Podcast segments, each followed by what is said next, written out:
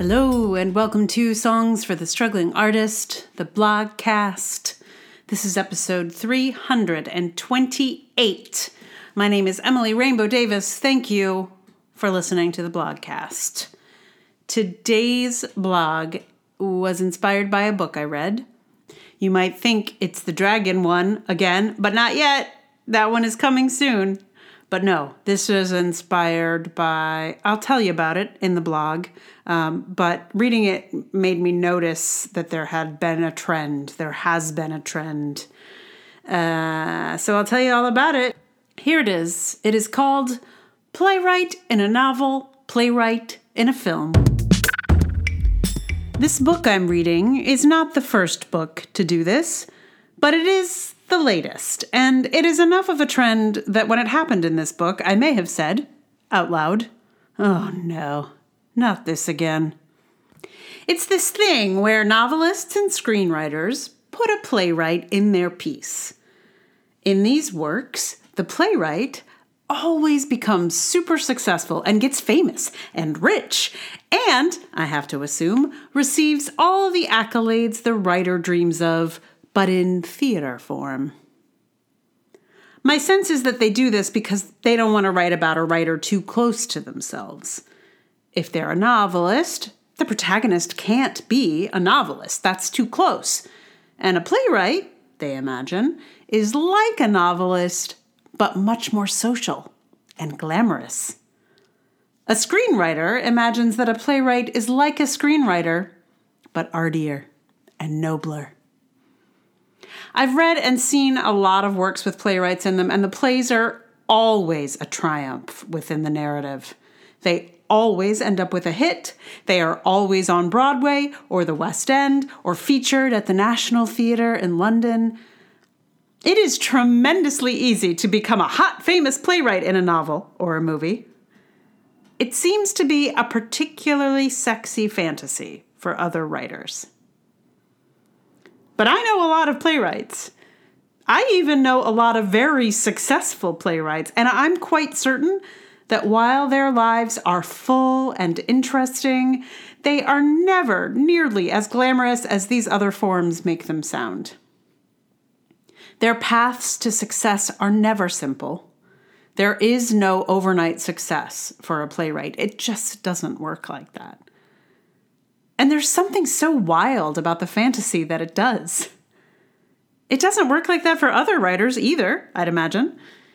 You don't just meet the right person at a party and instantly end up on the New York Times bestseller list. You don't write your first film in a drunken stupor that weeks later is featured on screens across America. But this story is so common now, this one of a playwright catapulted to success, that it has started to feel like a trope. The trope within this trope that I often see recurring is the playwright revealing important things about himself and his personality through his work. We see scenes in his life repeated on stage, sometimes word for word. I'm saying he and his because it is almost always a male playwright who was the subject of this work. The novel or film includes whole swaths of the playwright's plays so we can learn more about him. Or maybe so we can understand the Freudian echoes or Jungian archetypes operating beneath. Those plays almost always suck, and they are almost always enormous hits in the story. Do bad plays become hits in real life? Yes, all the time. I'd even say most of the time when I'm feeling cynical.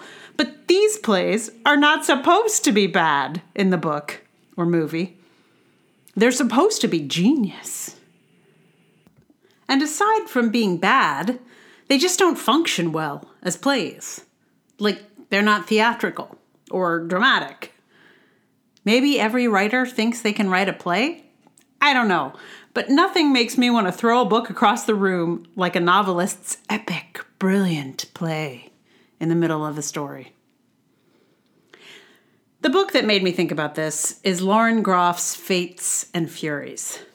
It is beautifully written and artfully constructed, except for the theater stuff. It's an interesting mix, though, because some of it is spot on, theatrically speaking. She has the atmosphere of the field and the vibes of the location down. She has spent some time in theaters. She probably has some actor friends. But there are these moments when the story moves so dramatically away from the possible. The actor who gets drunk and writes a brilliant play that is secretly punched up by his wife, and that play becomes an instant sensation, and then another and another until they've got a country house in Connecticut or somewhere. It's like this novelist knows what actors are like at a party, but not how the economics of playwriting actually work in this era. I was rolling my eyes at this instant success of this instant playwright. No development necessary for this wonderkind. And then, slight spoiler, in the second half of the book, we learn that the instant hit was manipulated into position by the wife. She blackmails someone into asking and paying for a production at Playwrights Horizons. And when no one comes to that production that she bribed into existence, she calls all their friends. But even this is improbable. Are theaters impervious to being bought? Nope. If someone offered them enough money, I have little doubt that arrangements could be made. But how would a criminal from Philadelphia know which theater to put pressure on? How would he know who to throw his cash at? I feel like you'd at least need to know a tiny bit about the theater business before you bought your way into it.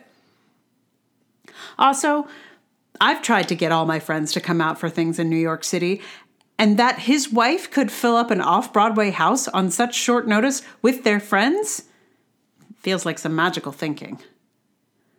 I think the author thinks this means the wife character cheated her way into helping her husband succeed. But having the skill to browbeat all your friends to come out for a show one night is probably actually what one needs to succeed if you can get a couple hundred friends to come out and support you, you're probably 75% there as far as the theater career is concerned. So, this little revelation certainly helps mediate the question raised by the sudden random success of the playwright earlier in the book. But it doesn't explain how this sudden success turned into a celebrity style career. Even the most famous contemporary playwrights still struggle to have their work produced, and very few of them are treated the way the one in this book is. I can't think of one. Not a living one, anyway. I am starting to find this trope very transparent. Every time I encounter a playwright in a work in another genre, I feel like I understand how they ended up there and why the author chose that particular profession for their protagonist. Maybe I'm hoping that the next person who wants to write a playwright will consider what tropes they're falling into and either learn a lot more about the theater world or choose a different profession for their protagonist. I do not blame this author, Lauren Groff, at all. The transposition of one kind of writer to another is very logical, but it raised a lot of questions for me. Is this book the story of this author's life? I would never assume so. But then, the way she writes the playwright's life is such a direct reflection of his life makes me think it must be. I actually think playwrights are less inclined than other writers to write autobiographically, but You'd never know it from the way they're depicted in fiction. It's like, it must be so nice to be a fictional playwright in a novel or a film. You never have to struggle with producers over your rights. You never have to talk to a theater's administrators about where they're going to get the incentive money to put up your play. You never have to fight with directors over the way the show is going. You never have to cry in the green room about how the actors fundamentally misunderstood those lines.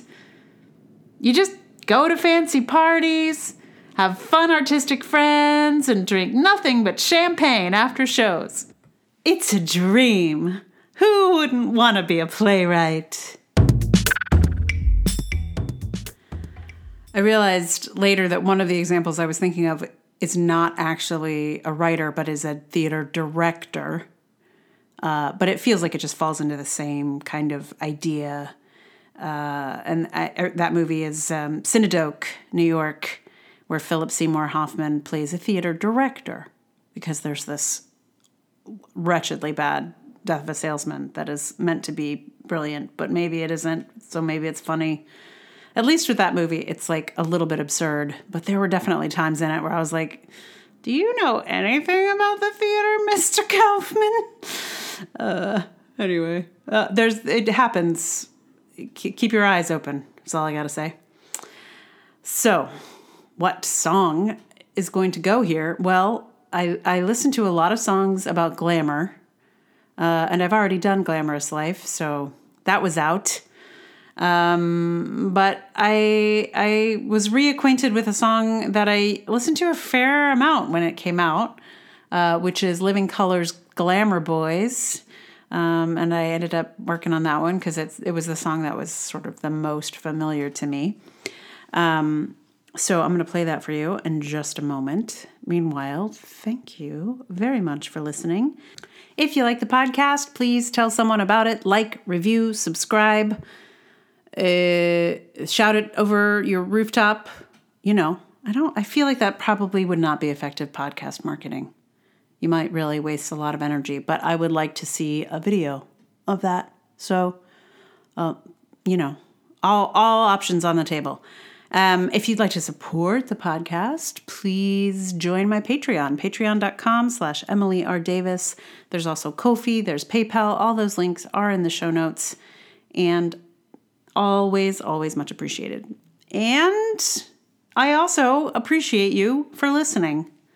So thank you for doing that. So, momentarily, I will give you Glamour Boys on ukulele because the thing about Living Colour is they are like a band and the music is really like full, right? Like it's like like a really cool bass line and the guitars are like you know it's like hard hard rock. Do we call it that anymore? I don't know. But um it's not it's not replicatable under my particular skill set and instrumentation um, and such. Like i'd need a drum kit i think. And i'd also need to learn to play the drums which, you know, might take a while. So I just went ahead and did it on ukulele because it sort of is like the opposite way to approach this song. Um, and that I believe is all. Yeah, so enjoy Glamour Boys on ukulele.